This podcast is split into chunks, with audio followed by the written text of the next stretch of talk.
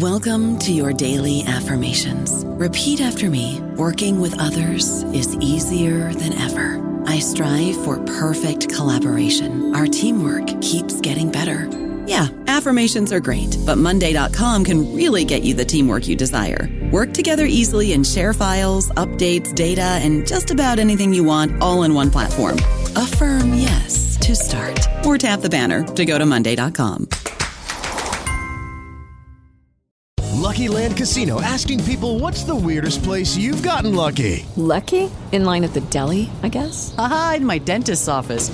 More than once, actually. Do I have to say? Yes, you do. In the car before my kids' PTA meeting. Really? Yes. Excuse me, what's the weirdest place you've gotten lucky? I never win and tell. Well, there you have it. You can get lucky anywhere playing at LuckyLandSlots.com. Play for free right now. Are you feeling lucky? No purchase necessary. Void where prohibited by law. 18 plus. Terms and conditions apply. See website for details. Hola, esto es New Books Network en español.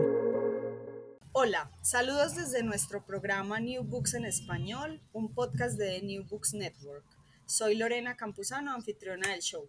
Hoy tenemos el gusto de conversar con Estefan Paul Valero, coeditor junto con Joel Vargas Domínguez del libro El hambre de los otros, Ciencia y Políticas Alimentarias en Latinoamérica, siglos XX y XXI.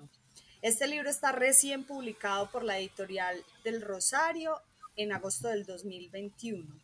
Stefan es profesor asociado de la Escuela de Medicina y Ciencias de la Salud de la Universidad del Rosario en Bogotá y coordinador de la Red de Estudios Históricos y Sociales de la Nutrición y Alimentación en América Latina. Stefan, bienvenido al show. Eh, hola Lorena, muchísimas gracias por generar este espacio y muy contento de poder participar en este podcast. Qué bien. Stefan, ¿podrías hablarnos un poco de ti y de cómo llegaste al tema de la historia de la alimentación? ¿Cómo un ingeniero mecánico termina de historiador en estos temas? Bueno, pues sí es un camino un poco sinuoso, Lorena. Yo efectivamente estudié ingeniería mecánica acá en Bogotá y después de eso me fui a Alemania y seguí estudiando ingeniería y ahí digamos que me aburrí un poco de la ingeniería y terminé en Barcelona haciendo una maestría y un doctorado en historia de la ciencia.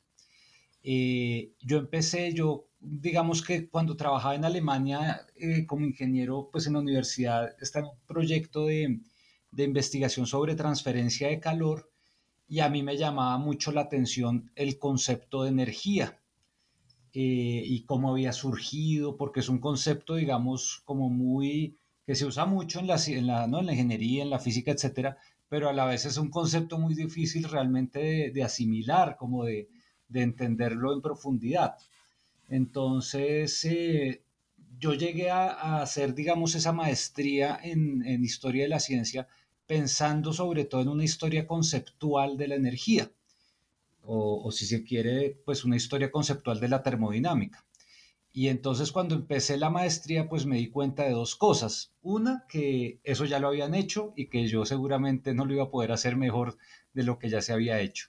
Y segundo, que el ámbito de la historia de la ciencia era, digamos, que me empezó a llamar mucho más la atención, un enfoque más, digamos, social y cultural eh, para hacer historia de la ciencia que un enfoque conceptual, sin dejarlo de lado y todavía es algo que me, que me apasiona mucho, pero cada vez me fui enrollando más como en los temas sociales, culturales de la historia de la ciencia, eh, con, pers con, perspectivas que venían de la sociología del conocimiento científico, en fin, digamos que como una, una donde yo hice la pues donde hice el doctorado en, en Barcelona, en la Universidad Autónoma de Barcelona, um, digamos que varios de mis profesores, mi, tutor se habían formado en Inglaterra y traían como esta trayectoria un poco anglosajona de la historia de la ciencia, muy influida por lo que se llamó en los 70 el programa fuerte de Edimburgo, el programa fuerte de los estudios sociales de la ciencia,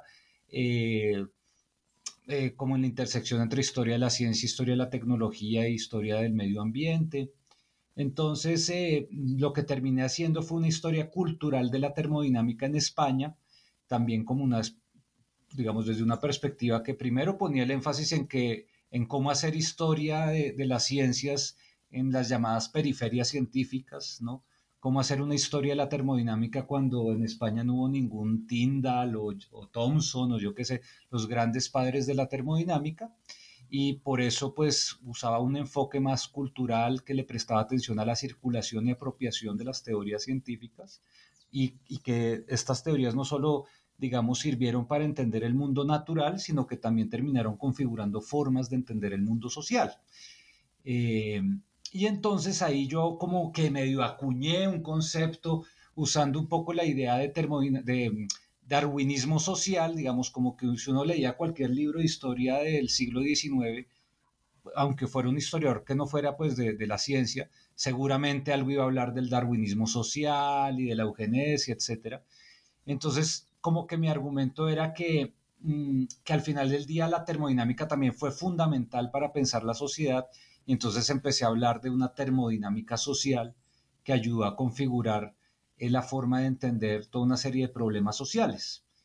Eh, entonces, esa fue, digamos, ahí como, con eso cerraba mi tesis doctoral, ya me devolví a Colombia y acá empecé a, cuando volví, tuve la suerte de ganarme una convocatoria en la Universidad Javeriana en Bogotá y empecé a trabajar en el departamento de historia y uno de los colegas ahí en el departamento, Oscar Saldarriaga, que era así como un historiador de la educación, influido por Foucault, em, pues con él y otro colega que, que, ahora también trabaja en la Universidad de Rosario, que se llama Franz Hensel, eh, hicimos un proyecto grande de investigación que se llamó la conformación de saberes científicos sobre lo social, que es un poco, uno podría decir que es una historia de las ciencias sociales, pero es más amplio en el sentido que no es una historia disciplinar, sino como venga, que cómo, cómo se entendió lo social, los problemas sociales eh, a finales del siglo XIX, principios del siglo XX.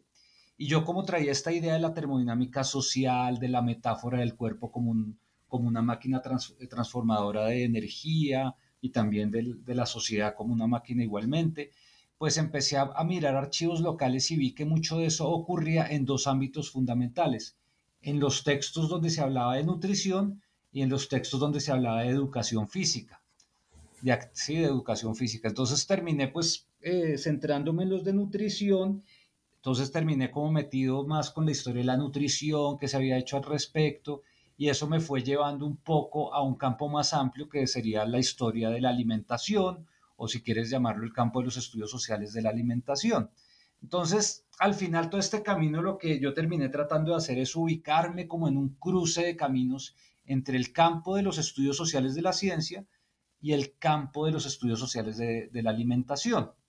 Eh, bueno, eso lo podemos hablar ahorita un poco, pero eso también termina, digamos, al final termino preguntándome, pues, por eh, cómo se entienden los problemas alimentarios, cuál es el papel de la ciencia en eso, pero también cuál es el papel de los expertos y cómo construyen vínculos con el Estado para que se pueda definir y se pueda tratar de resolver un problema alimentario particular, eh, sin pero también teniendo en cuenta pues, que esos discursos expertos pues, son una construcción social que varía con el tiempo, que yo qué sé, que circulan teorías, prácticas, instrumentos, estándares, tablas que ayudan a hacer legibles los problemas alimentarios que eso se va configurando también localmente y no solamente globalmente, que hay procesos de apropiación, etcétera, y que al final eso ayuda también a, añadirle capas de significado a los alimentos, ¿no? Entonces, bueno, ese sería, digamos, un poquito el, camino que, que, he ido recorriendo. Eh, poco a poco empecé a, en la universidad acá en el Rosario, eh, siempre, aunque yo trabajo en la, en, la en la Escuela de Medicina, generalmente doy también clases en la Escuela de Ciencias Humanas, entonces pude proponer cursos introductorios de los estudios de alimentación como una forma también de profundizar en el tema y de ir como mostrando lo interesante que podría ser ese, ese campo ¿no? para los estudiantes de ciencias sociales. Y bueno, y me fui empapando y pues en esas estoy.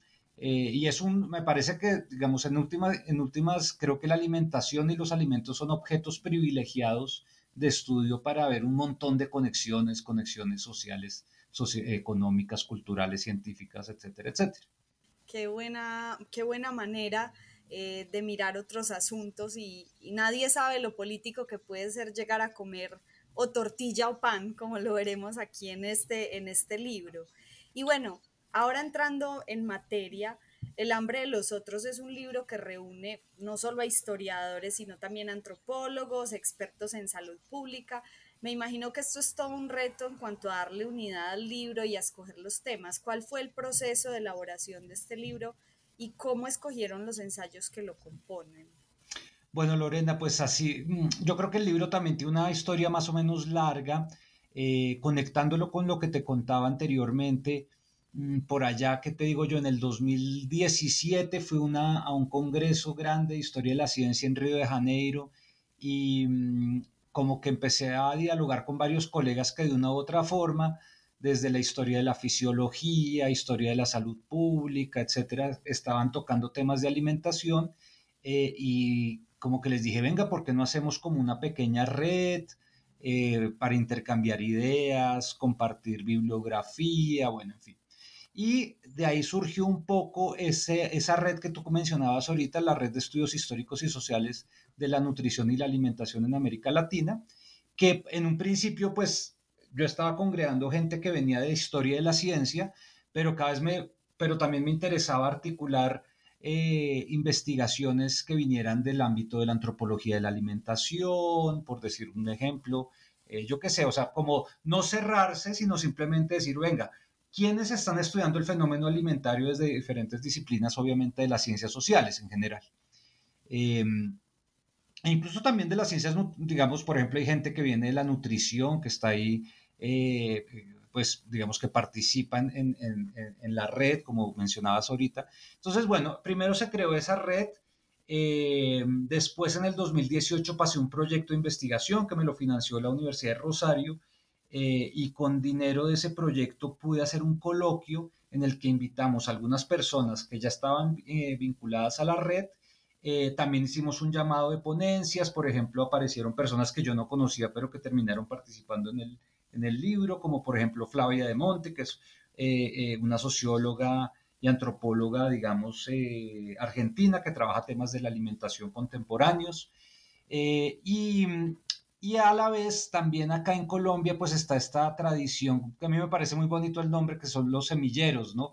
Los semilleros de investigación, que son como espacios donde de forma más o menos informal se reúnen investigadores con estudiantes para discutir lecturas, para eh, socializar proyectos de investigación, etc. Entonces también había creado un semillero de investigación eh, con mm, estudiantes de, de, Rosario, se fueron sumando otros estudiantes de, otros, de otras universidades, investigadores también de otras universidades. Cuando empezó la pandemia, pues pasamos al modo virtual, lo cual, digamos, eso sí hay que decirlo, fue un aspecto positivo fue que eso permitió que el semillero pues incorporara gente de muchos más lugares. Hoy en día hay estudiantes de México, de Colombia, de Argentina y también investigadores de diferentes lugares.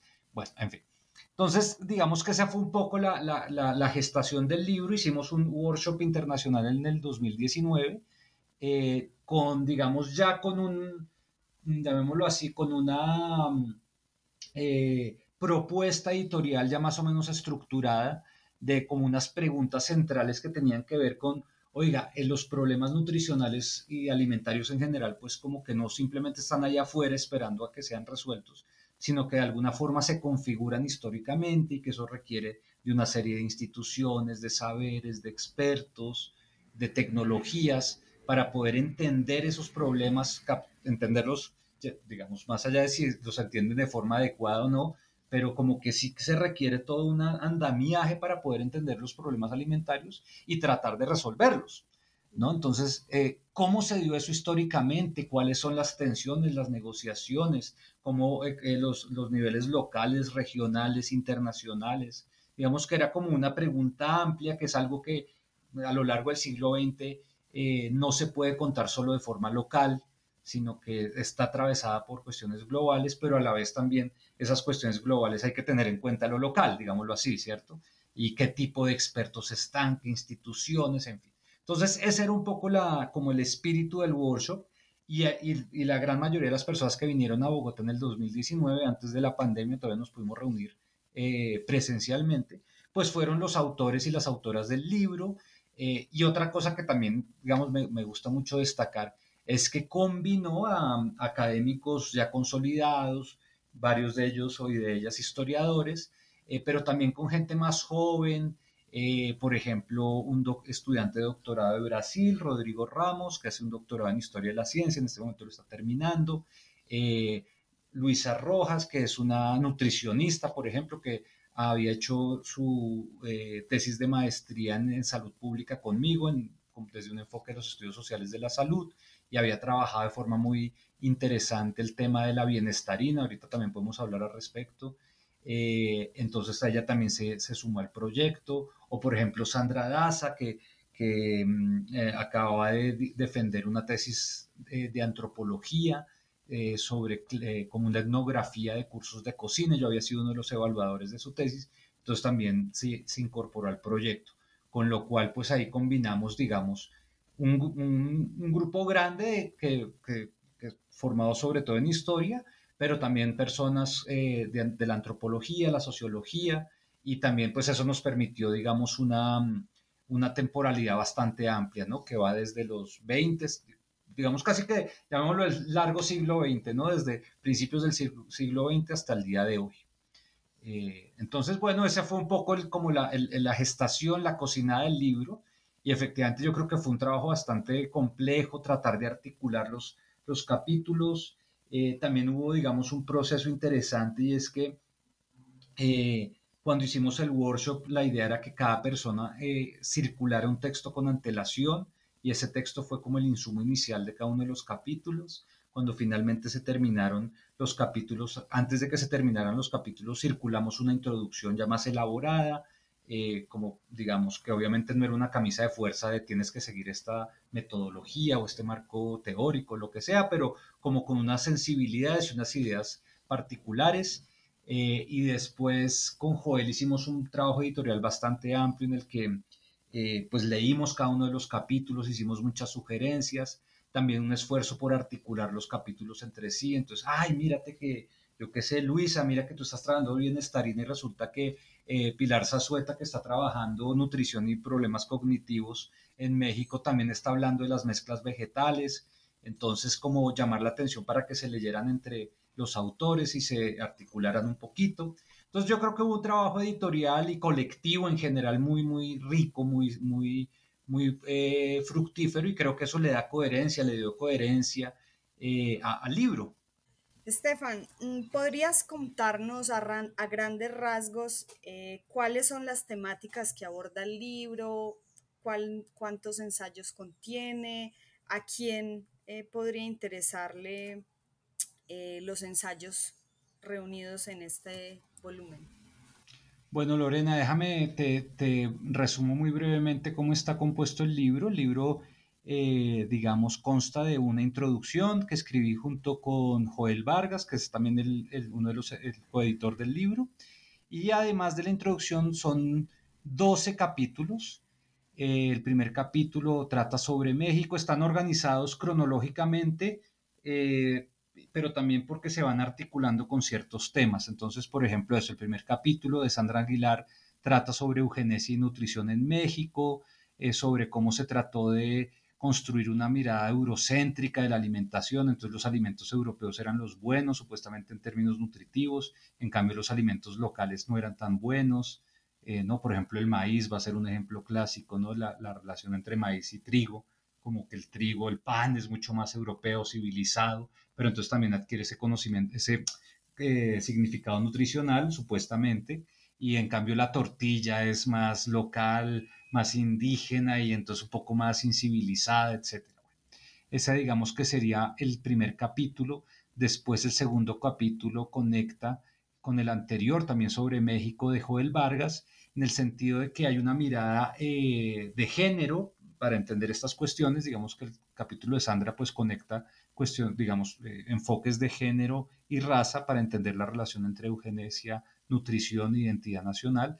El de México, el segundo capítulo de Joel Vargas, empieza a mirar el papel ya de mujeres expertas, digamos, técnicas que se van formando en la década de los 30 y 40, las mujeres dietistas eh, que se están formando inicialmente en México en eh, Argentina, porque eh, hay un instituto de nutrición en Argentina creado por un nutricionista muy famoso que se llama José Escudero, y estas mujeres terminan yendo a formarse a Argentina en, pues en, esto, en, en, digamos, en estos conocimientos, generándose también una, digamos, jerarquía epistemológica, por así decirla, que a veces también ocurre, por ejemplo, en las ciencias sociales, por ejemplo, la diferencia entre sociología y trabajo social, ¿no? Históricamente, la sociología era hecha por hombres y era la que producía el conocimiento y la, el trabajo social era hecha por mujeres y era la que aplicaba ese conocimiento, ¿no? Entonces, en el ámbito de la dieta, de la nutrición ocurrió de lo mismo, los nutriólogos eran médicos que producían conocimiento nutricional y las dietistas eran estas mujeres que aplicaban ese conocimiento. Eh, posteriormente pasamos a un capítulo sobre Argentina de José Buscini, que justamente explora un poco el papel de Pedro Escudero, de este señor que dirigió el Instituto Nacional de Nutrición en Argentina, y de una conferencia internacional que ocurre en, en Argentina el 39, que articula toda una serie de instituciones internacionales y expertos locales en América Latina para ir configurando, definiendo cuáles son los problemas alimentarios de la región. Posteriormente tenemos un capítulo sobre Brasil elaborado por Rodrigo Ramos que, que eh, digamos, nos, nos, indica la relación entre endocrinología y las ciencias de la nutrición, es decir, las ciencias que están preguntando por, por, los, por cómo, qué es lo que secretan los ciertos, ciertos órganos, las hormonas, etcétera, y cómo eso está conectado con la nutrición, entonces se entiende la opoterapia, que es la, digamos, la ingestión de órganos animales como un mecanismo de terapéutica en los humanos, como un objeto de frontera, es una noción, digamos, de los estudios de ciencia y tecnología, que articula diferentes saberes y tradiciones científicas, en este caso en Brasil, y que son, son eh, teorías científicas que vienen circulando de Europa, pero que se apropian localmente y que construyen una cosa que se llama la biotipología. Eh, sigue, después seguimos con otro capítulo sobre Brasil, eh, escrito por Søren Brinkman, que ah, explora un poco las políticas alimentarias en la era Vargas, en la década de los 30, que están tratando de relacionar agricultura, salud y nutrición, eh, y bueno, también cómo fracasan al final del día. aunque, tenía, aunque como habíamos mencionado, como voy a mencionar más adelante, pues trata, tenía una mirada bastante abarcadora del problema, pero por falta de coordinación, por, bueno, por una serie de elementos terminan fracasando estas políticas. Después seguimos con Brasil, con Yves Buckley, que eh, analiza un debate entre el poblacionista William Vogt, eh, que en Estados Unidos está, pues, eh, y en Europa está como destacando que el problema alimentario tiene que ver con la sobrepoblación y entonces que la solución es disminuir la, la población de los países pobres que digamos sería como el origen de las, todas estas políticas de, planificación familiar. Eh, y eh, la, digamos, la versión que tiene Josué de Castro, que es un médico y nutricionista brasilero, que, que, está diciendo, no, el problema alimentario no es de población, el problema es de producción y distribución de alimentos, es un problema geopolítico. Es decir, es un debate entre el neomaltusianismo y una mirada más política del problema alimentario. Posteriormente eh, pasamos a Bolivia, donde Nicole Pacino eh, mira un acuerdo bilateral entre Estados Unidos y Bolivia, eh, que se llama el Servicio Cooperativo Interamericano de Salud Pública, donde trata de ver cómo no solamente hay una imposición de Estados, Unidos, sobre las políticas de salud y nutrición en Bolivia, sino hay una apropiación y una instrumentalización local. posteriormente está el capítulo que escribí yo con todos mis asistentes de investigación, que trata de ofrecer una cartografía del problema alimentario en Colombia, es decir, como desde los 30 hasta los 60, como el tipo de saberes, expertos, instituciones que empezaron a interpretar el problema, cómo lo entendieron, cómo se negoció, eh, y llama la atención pues justamente que el problema alimentario en Colombia se venía configurando desde los décadas de los 30 como una política nacional y no solamente después de la Segunda Guerra Mundial. Eh, sigue otro capítulo sobre Colombia de Luisa Rojas, que ya originalmente es una nutricionista, eh, pero que hizo una maestría en salud pública, sobre la historia de la bienestarina, que es una mezcla vegetal, como una política y una tecnopolítica que, digamos, se configuró local e internacionalmente y que sigue siendo hoy en día una de las principales políticas alimentarias en Colombia. Eh, después está un capítulo sobre México, escrito por Pilar Zazueta, que mira cómo en la década de los 60 y los 70 los discursos nutricionales empiezan también a adquirir una nueva capa eh, de significado en el caso de la desnutrición infantil, que lo relaciona con cuestiones cognitivas. Entonces aparece un nuevo experto que es el psicólogo que está tratando de ver los efectos de la desnutrición en las capacidades, digamos, de aprendizaje de los niños en las escuelas, etcétera, y cómo eso también se va configurando local e internacionalmente. Eh, posteriormente, digamos, hasta la década de los, hasta casi principios de los 2000. El siguiente capítulo es sobre Argentina, ya eh, más recientemente habla sobre la crisis económica que ocurrió en Argentina a principios de los 2000 eh, y cómo, digamos, empieza a entender el problema alimentario no solamente como un problema de producción, sino también de acceso, inequidad y de calidad de los alimentos y cómo eso es interpretado y resignificado por diferentes actores, eh, ya sea, digamos, el discurso oficial, eh, los medios de comunicación y las mismas personas que son objeto de esas políticas en Argentina. Y finalmente, eh, el libro termina con un capítulo de Sandra Daza sobre una etnografía de un curso de cocina para clases medias en Bogotá en la actualidad, donde, digamos, se ensambla nuevamente toda una serie de discursos, ideas eh, sobre la nutrición, sobre la culinaria, sobre cómo preparar los alimentos, eh, y también ver cómo las tensiones y las negociaciones de los discursos oficiales de qué es un, plato saludable y cómo se produce y se prepara realmente eh, en la vida cotidiana. Esos son los capítulos y también, bueno, hay un pequeño epílogo y una cosa interesante que creo que vale la pena destacar, sobre todo para los investigadores, es que mm, la bibliografía de todos los capítulos la pusimos junta al final del libro lo cual da un panorama muy, muy amplio. Realmente eso es, una, es un aparato, digamos, sí, un aparato bibliográfico muy grande, son casi 40 páginas, donde yo creo que damos, quizá, pues si me atrevería a decir, una, un panorama exhaustivo de la literatura que ha estudiado desde las ciencias sociales el fenómeno alimentario en América Latina a lo largo del siglo XX.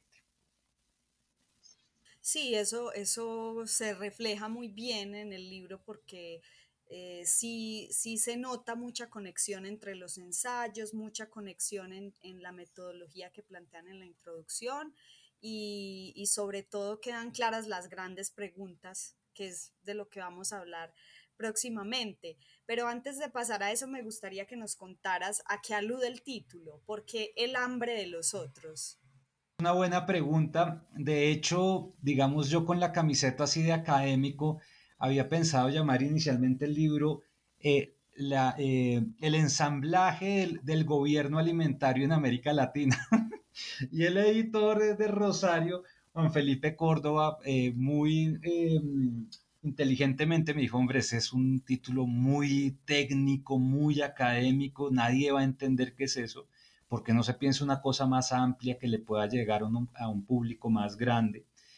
Eh, y pensando en ello, pues uno de los argumentos tiene que ver con que muchas veces lo que una antropóloga, Tania, le ha llamado los esquemas de mejoramiento, eh, digamos, que en nuestro caso serían esquemas de mejoramiento alimentario, muchas veces son diseñados, planeados en los, qué sé yo, en los despachos de Washington, si estamos hablando de instituciones internacionales, o en Roma, si estamos hablando de la FAO, o acá en Bogotá, o en lo que sea, en las, en las grandes ciudades de América Latina, eh, por expertos, por políticos, etcétera, pero que muchas veces no tienen en cuenta las realidades concretas y los saberes que tienen todas las personas que van a ser objeto de esas intervenciones. Y eso genera, aunque, aunque no, no necesariamente esto es una, una mala intención, ¿no?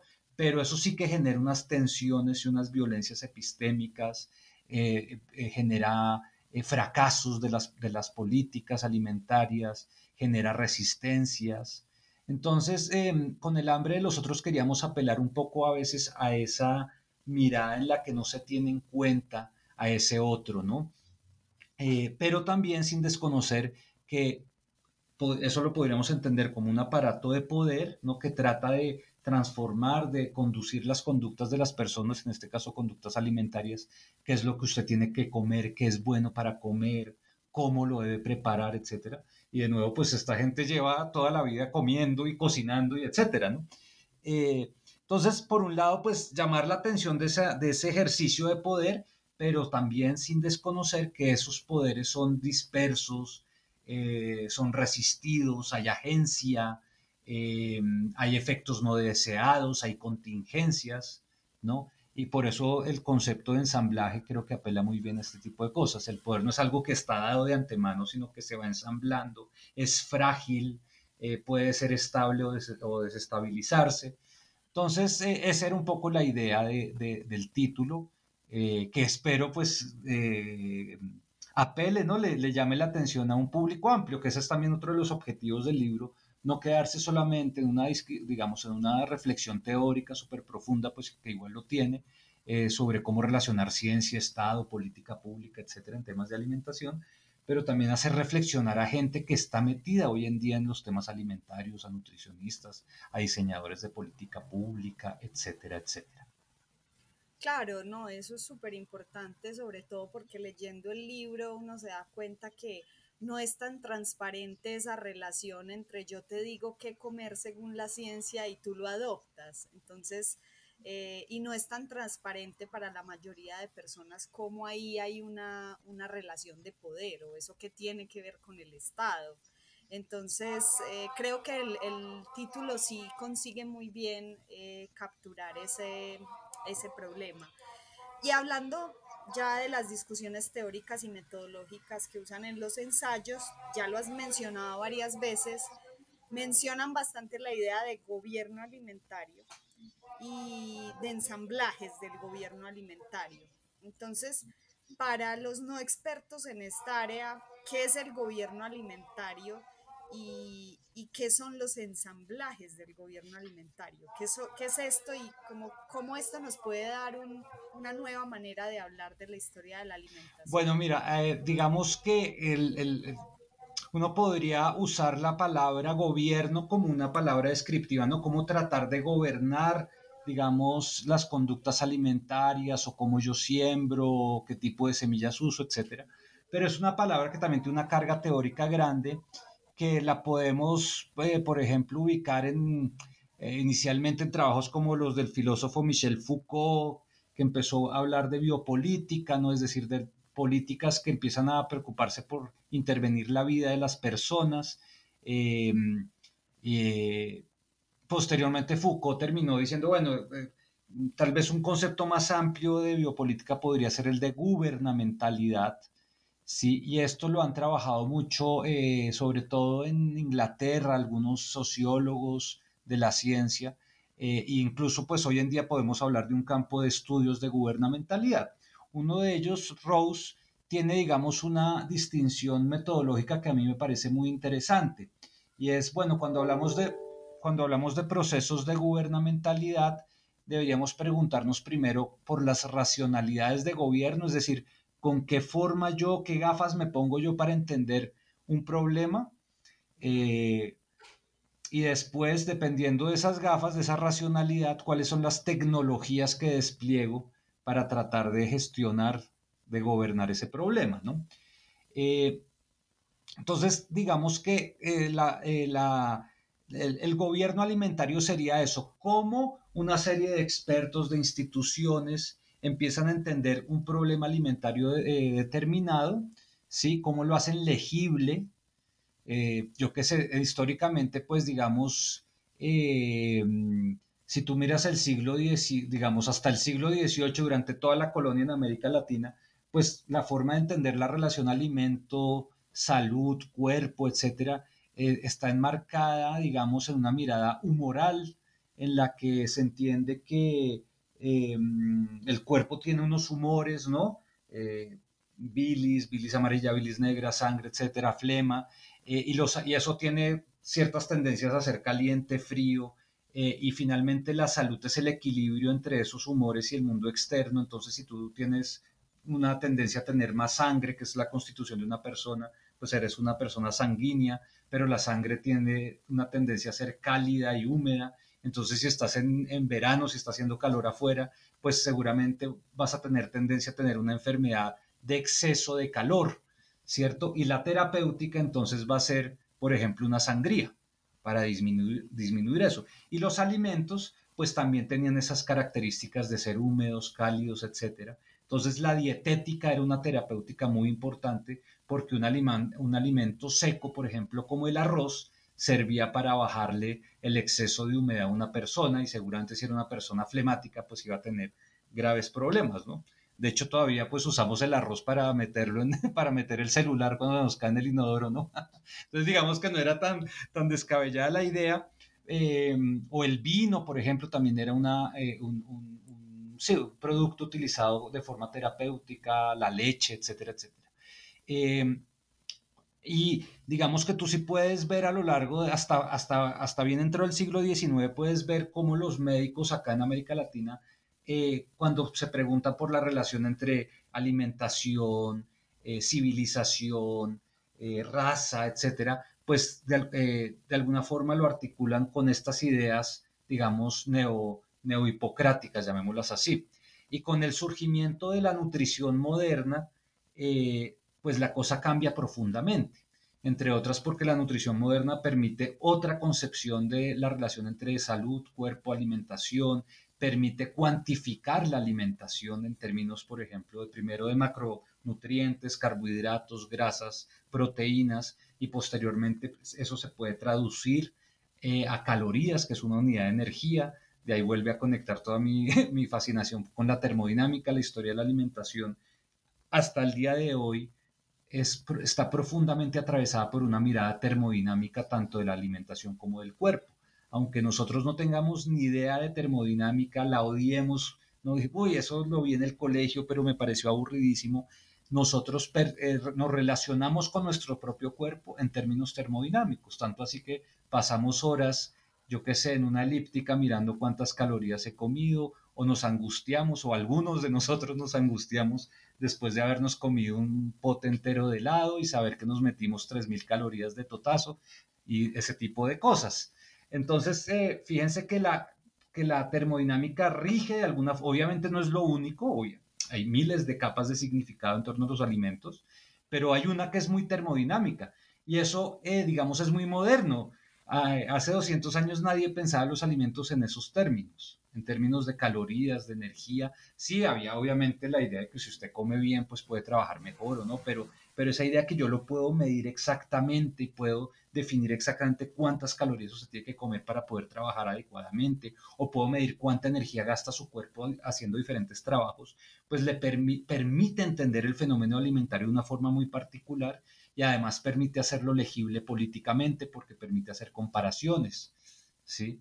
Entonces, eh, la idea de, racionalidad de gobierno tiene que ver con eso, que es todo lo que tiene que pasar, si cuál es la condición de posibilidad para que yo pueda entender eh, que, por ejemplo, la dieta de la clase obrera de Bogotá es mala y además está por debajo de la de la clase obrera alemana. Entonces, desde finales del siglo XIX, médicos acá en Bogotá empezaron a hacer encuestas nutricionales eh, seguramente por iniciativa privada, esto no era una política nacional ni nada, ni nada por el estilo, pero empieza a ver como una genealogía, ¿no?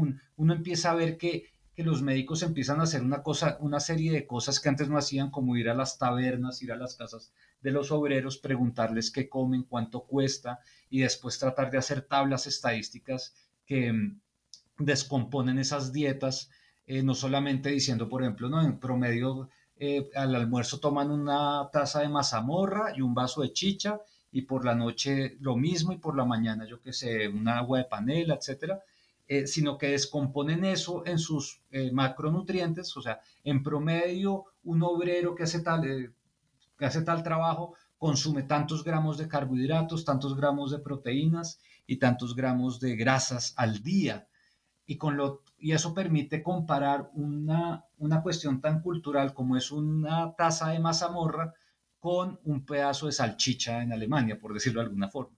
¿sí? Porque ya lo puedo traducir a, unos, eh, a un valor cuantitativo que se puede comparar. Y entonces eh, surge otra cosa que son los estándares nutricionales, también se construyen, toca ver cómo se construyen los estándares, que dicen, no, un obrero debería consumir por lo menos tantos gramos de proteínas, tantos gramos de grasas, etcétera, etcétera. Y entonces, claro, si yo comparo esas dos cosas, esto que hice empíricamente de una encuesta nutricional acá con los obreros de Bogotá y la comparo con el estándar, al final del día puedo decir, hey señores gobernantes, tenemos un problema y es que los trabajadores bogotanos se están alimentando muy mal y eso va a eh, repercutir en que no van a poder trabajar bien y entonces eso va a afectar la economía del país, habría que hacer algo. Y esa, esa es una, ese es un marco interpretativo, unas gafas que van permitiendo que la alimentación se vuelva un objeto de conocimiento y de intervención política. Y obviamente no solo las calorías, después vienen las, las qué sé yo, las, eh, los micronutrientes, las vitaminas, etcétera. Empieza a entenderse, eh, empiezan a surgir enfermedades que antes no existían, que se van a llamar enfermedades de carencia enfermedades carenciales, ¿sí? como el escorbuto o yo qué sé, la pelagra o eh, lo que se llamó el cuashorcor, en fin, una serie de enfermedades carenciales que en últimas tienen que ver no solamente con la que no solamente es que les falta energía, les falta calorías, sino que la calidad de los alimentos es, es mala, es decir, por ejemplo, hacen falta vitaminas, hacen falta proteínas, hace falta hierro, el bocio es otro ejemplo clásico de una enfermedad carencial, ¿no? como se llama que en Colombia el coto. Entonces, todo esto se va volviendo una cuestión que, que digamos, se necesitan muchas cosas para poderla entender de esa forma, y después la pregunta es cómo se interviene, ¿cierto? Pues ese es como el concepto de gubernamentalidad, porque al final muchas de las intervenciones tienen que ver en, en cómo diablos cambiamos las conductas alimentarias de las personas o las conductas, por ejemplo, de cultivo también. Usted debería cultivar eh, no solamente papas, sino debería cultivar tomates, etcétera, etcétera, etcétera. Sí, las huertas caseras es un ejemplo clásico que lo mencionábamos en la, en la introducción y alguna vez lo, comentábamos con una colega antropóloga, Juana Camacho, que dice, es que las huertas caseras se ha tratado de implementar una y otra vez en los últimos 100 años y siempre siguen fallando y siguen fallando por lo mismo.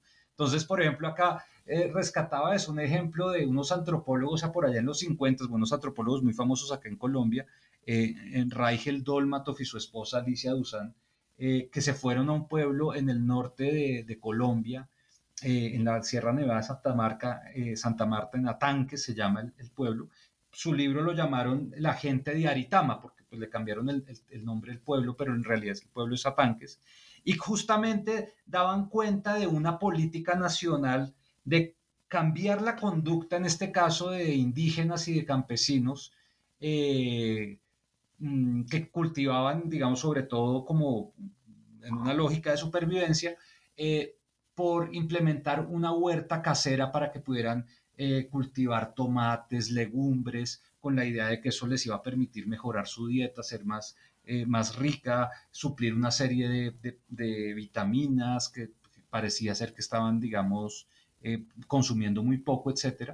Entonces, aquí ya hay, acá tenemos, pues digamos, para que exista esa huerta casera, pues está todo este conocimiento nutricional del que acabamos de hablar, ¿no? Y entonces está el Ministerio de Economía, en esa época el Ministerio de Agricultura está dentro del Ministerio de Economía, y entonces empieza una serie de técnicos que son los extensionistas agrícolas que van a ir allá y les van a regalar semillas para, mire señor, siembre esta semilla y van a publicar unos folletos para enseñarles a estas personas cómo publicar, cómo eh, cultivar, por ejemplo, tomates y por qué es importante y por qué lo deberían hacer entonces ellos, estos antropólogos nos están contando esa historia, pero claro, nos están contando la historia con los detalles locales, porque son pues eh, antropólogos, están haciendo una etnografía, entonces cuentan las, las resistencias, como la gente decía, literalmente citan ellos, según, uno lee en el texto, dicen, eh, muchos de los habitantes del pueblo dijeron, nosotros no somos indios para que venga el, el, gobierno a decirnos cómo cultivar y cómo comer,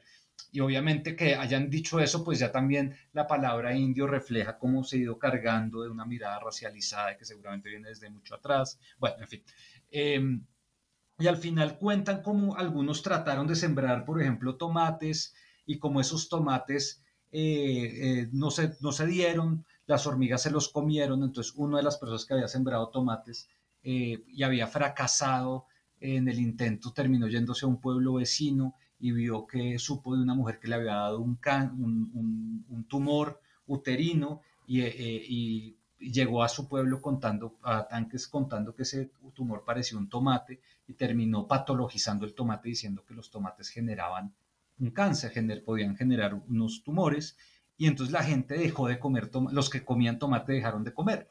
A todo, toda esta historia lo que hoy es la cantidad, digamos, por un lado, digamos, la gubernamentalidad sería como toda esta racionalidad que terminó estructurando que existiera una cosa llamada las huertas caseras, pero con los ensamblajes la pregunta es, ok, efectivamente se están ensamblando estas racionalidades de gobierno, pero esto, esto incluye muchas otras cosas que hay que tener en cuenta y que hay que estudiar caso por caso y fíjese la cantidad de contingencias, de efectos no deseados, de resistencias que ocurrieron. Al final, la huerta casera eh, en, un aspecto, digamos, hay muchos, pero en un aspecto fracasa porque el significado nutricional del tomate que se inspiraba a inculcar terminó resignificándose y patologizándose.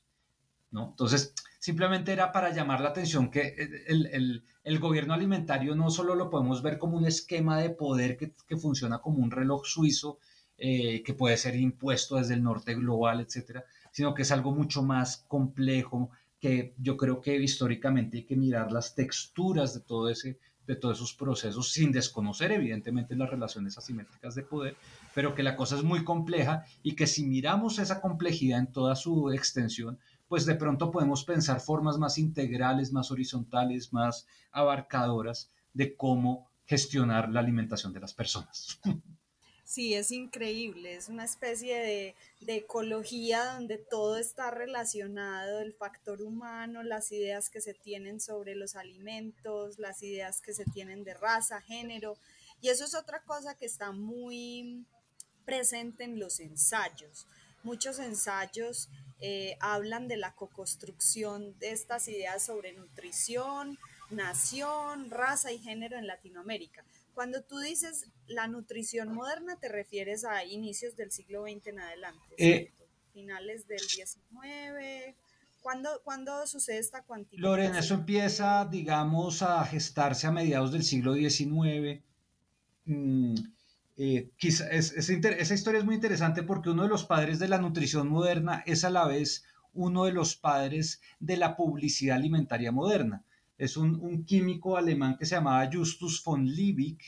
De hecho, el von, que es como en esa época, pues era como una, un título de nobleza, se lo dieron por sus, por sus contribuciones a la agricultura alemana, porque entre otras también empezó a desarrollar eh, de forma química, digamos, eh, abonos, abonos químicos, llamémoslo así. Eh, y este Justus von Liebig digamos que es uno, digamos que crea un laboratorio de química y empieza a entender el metabolismo en términos químicos, empieza a descomponer, a hablar de, la, de las proteínas, de los carbohidratos, etcétera, de los alimentos, eh, pero a la vez es un empresario.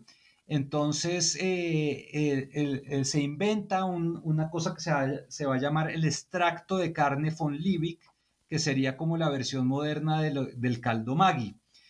Eh, y entonces, como él es el experto mundial en, eso, entonces lo que está mostrando en las revistas de salud, en las revistas de higiene y de, química, etcétera, es que ese caldo lo que hace es eh, mantener todos los nutrientes de la carne, pero se puede preservar, en esa época todavía no hay refrigeración, etcétera.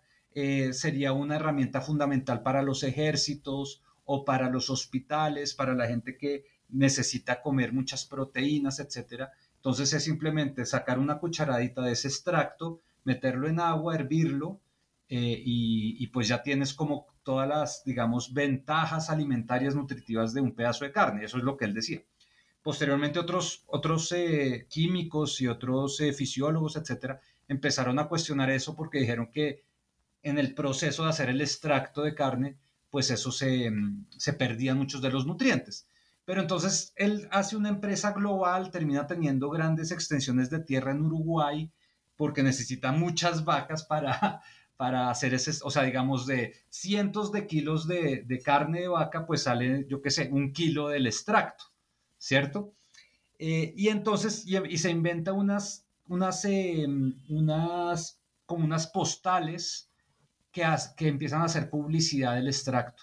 Entonces, cuando, cuando el, mismo gremio científico cuestiona la, digamos, la realidad o los beneficios del, extracto de carne, lo que él termina haciendo es yéndose más bien al público en general y con estas tarjeticas trata de apelar a las amas de casa, a los que, a los, los que tienen una botica, etcétera, para que vendan ese producto.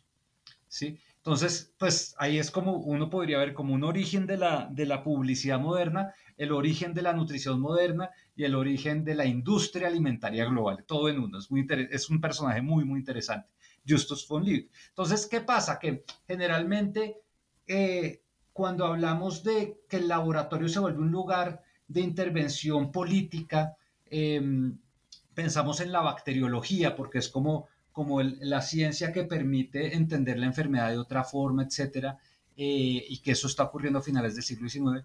Pero estos laboratorios químicos, fisiológicos también van a ser muy importantes y esto poco a poco se va, circulando y llegando a América Latina.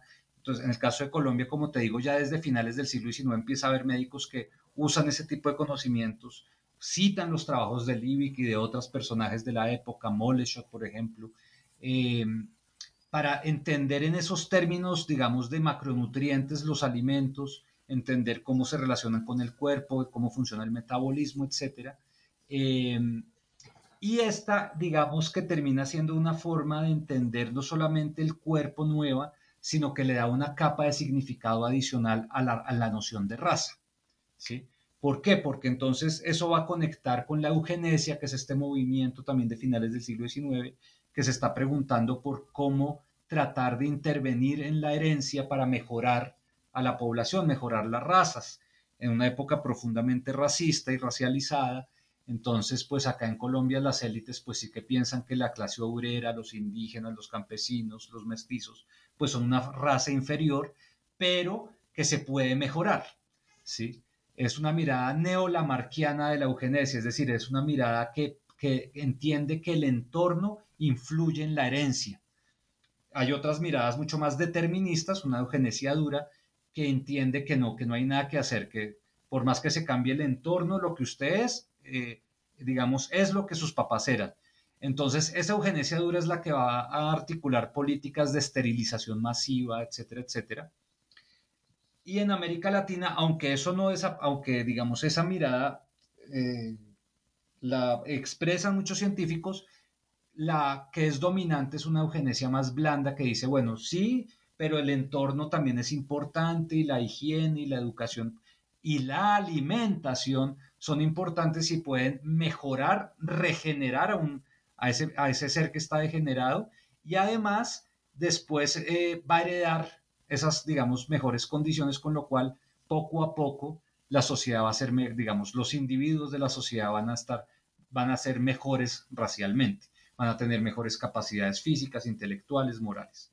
Entonces, eh, la nutrición moderna va a ser fundamental para entender, eh, digamos, los proyectos y los movimientos eugenésicos latinoamericanos. La puericultura es, por ejemplo, una de esas ciencias eh, que articulan justamente ideas, ideas racializadas y alimentarias. en fin, digamos que entonces nutrición y raza es algo muy, muy importante eh, nutrición y eugenesia, hay una articulación muy fuerte que generalmente no se había mencionado. Eh, los que hacen historia de la eugenesia acá en América Latina poco han mencionado eh, el papel de la nutrición, con algunas excepciones. Y en el libro hay varias personas que han trabajado eso en América Latina, llamando justamente la atención. Y también una idea de cómo, por ejemplo, vamos construyendo una identidad regional también no solamente en términos del clima, que ha sido algo que viene desde el siglo XVIII y es, no, yo qué sé, como estos, estos imaginarios de que los costeños son perezosos porque hace mucho calor, etcétera. Eso es algo que se viene construyendo del siglo XVIII de forma muy fuerte, que se llamó también un determinismo climático. Pero entonces también empiezan a tratar de construir la idea de cuáles son las características digamos, casi que morales, no solamente físicas, sino incluso morales, de las personas en cada región de acuerdo a las dietas tradicionales de las regiones. Entonces, por ejemplo, ah, es que los antioqueños eh, son más trabajadores porque su dieta tiene más de esto y de lo otro, porque, bueno, de pronto no comen mucha carne, pero sí comen frijoles, que de todos modos tiene algo de proteína. En cambio, los de Boyacá y Cundinamarca son más, son más pasivos porque comen sobre todo carbohidratos. Los de los llanos son más violentos y más agresivos porque comen mucha carne. ¿No? Entonces también hay, hay toda una construcción de identidad nacional identidad regional que está atravesada por unos discursos nutricionales. Claro, y esto es súper poderoso. A mí me encantó eso del libro porque realmente muestra muchos casos para otros lugares diferentes de Colombia, México, Brasil, pero muestra cómo la ciencia naturaliza estos procesos eh, que no son para nada naturales, sino que, como, como el libro lo dice, un ensamblaje eh, de muchas otras eh, corrientes. Em, y bueno, ya hablaste mucho de raza, de nación y esto, un poco de clase, porque ¿cuál es el asunto aquí de, la clase? Porque aquí en el libro eh, dicen ustedes que en lugar de atacar el problema del hambre, algunos estados en América Latina emprendían campañas para atacar la desnutrición.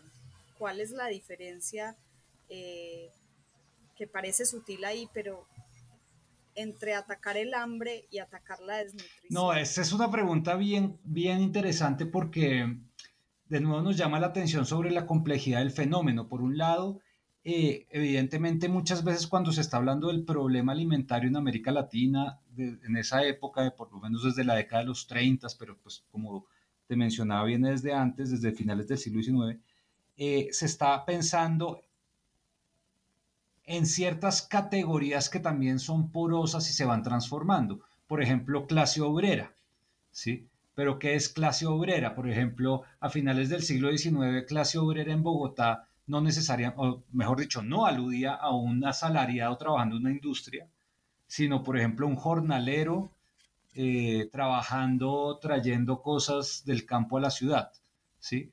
Eh, y muchas veces, eh, cuando hablaban de la clase obrera, también la intercalaban con, la palabra indios, ¿no? Eh, entonces, que es una cosa, digamos que yo creo que es un fenómeno que se da bastante en América Latina y es que categorías como clase social y raza se superponen, ¿sí? Si uno mira en Estados Unidos, yo creo que eso está más, eh, hay una distinción más clara, aunque eh, acá, acá las dos cosas se van superponiendo muy claramente, ¿sí? un indio hoy en día, digamos, tiene toda una carga peyorativa, pero y también clasista, ¿no? O sea, una carga peyorativa en términos raciales, pero también en términos de clase social.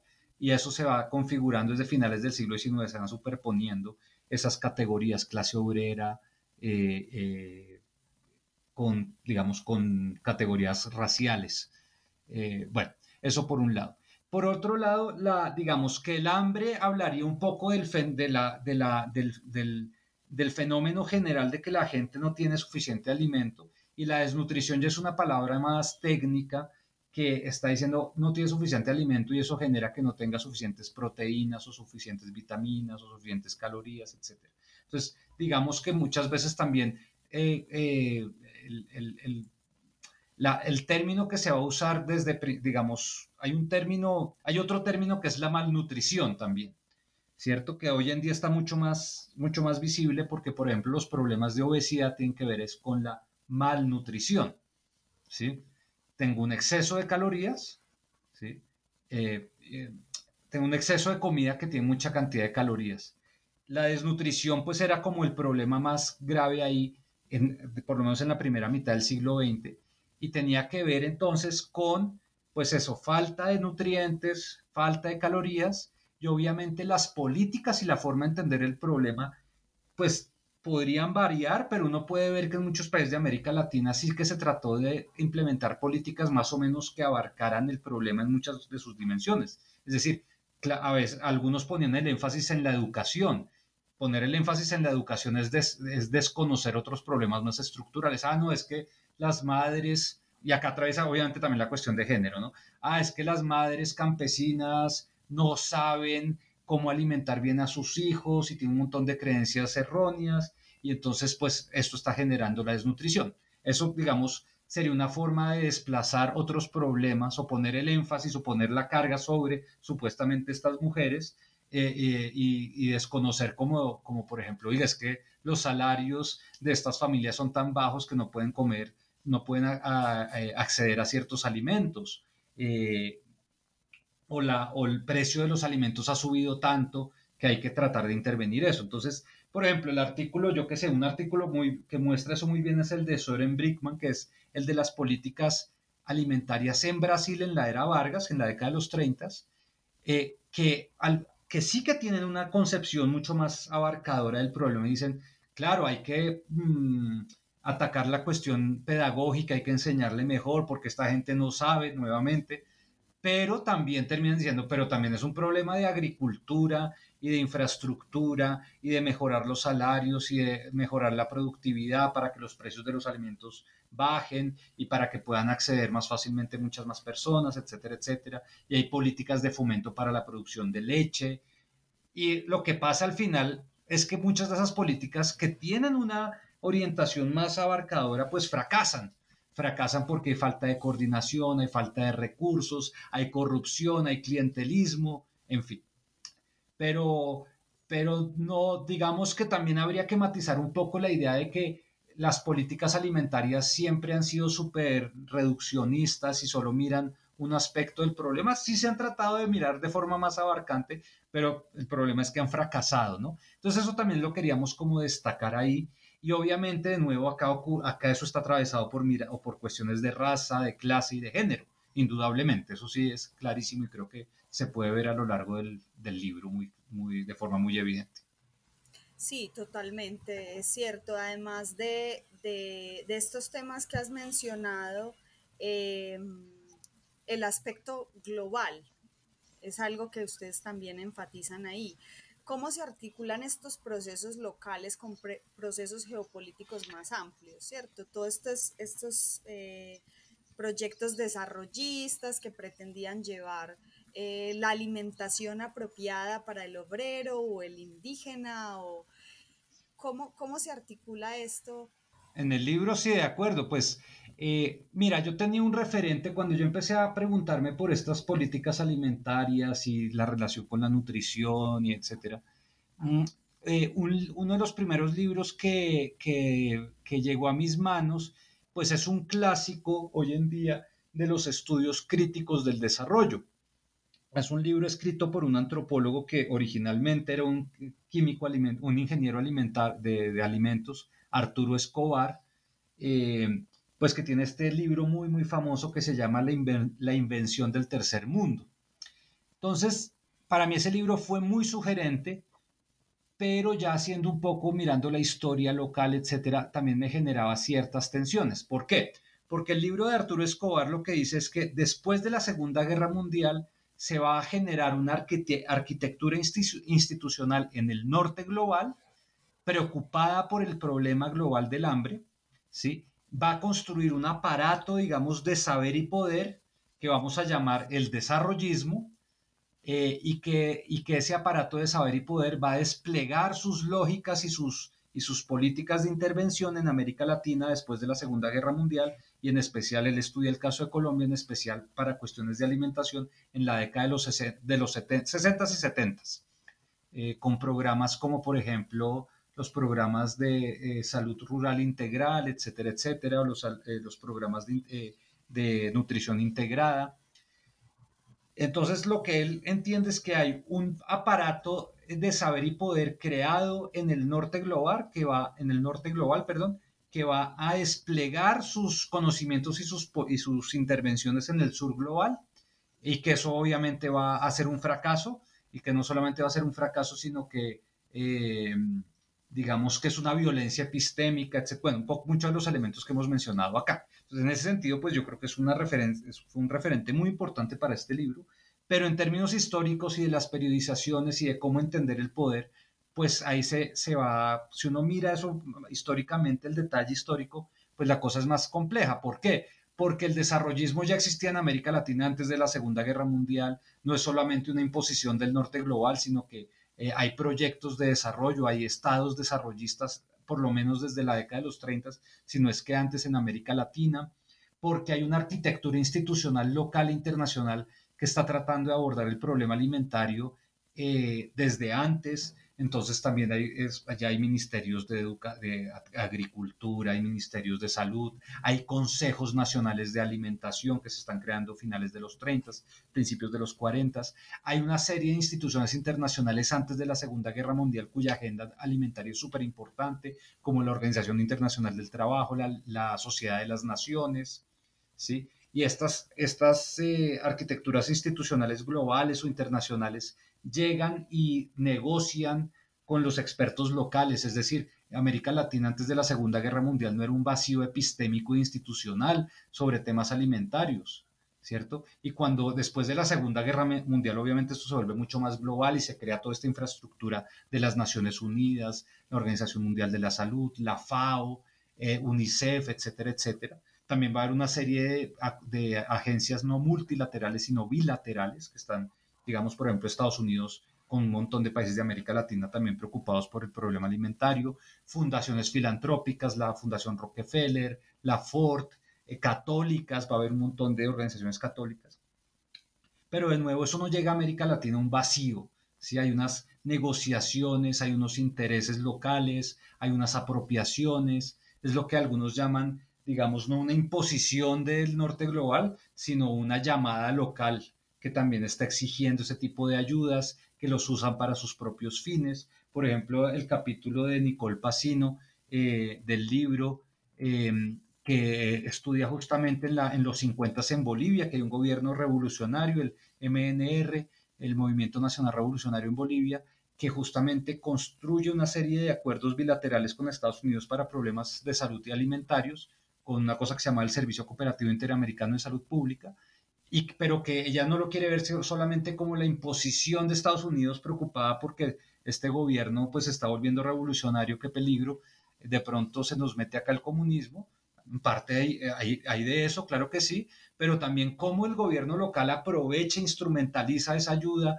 para construir una identidad del gobierno local, eh, incluso para gestionar problemas de salud rurales, etcétera, etcétera. Entonces la cosa es más compleja, no es solamente una intervención vertical, eh, digamos que es un tema típico de la historia de la ciencia y es el centro y la periferia. ¿Cómo podemos superar narrativas, visiones donde claramente hay un centro y un eh, generador de conocimiento y una periferia pasiva receptora?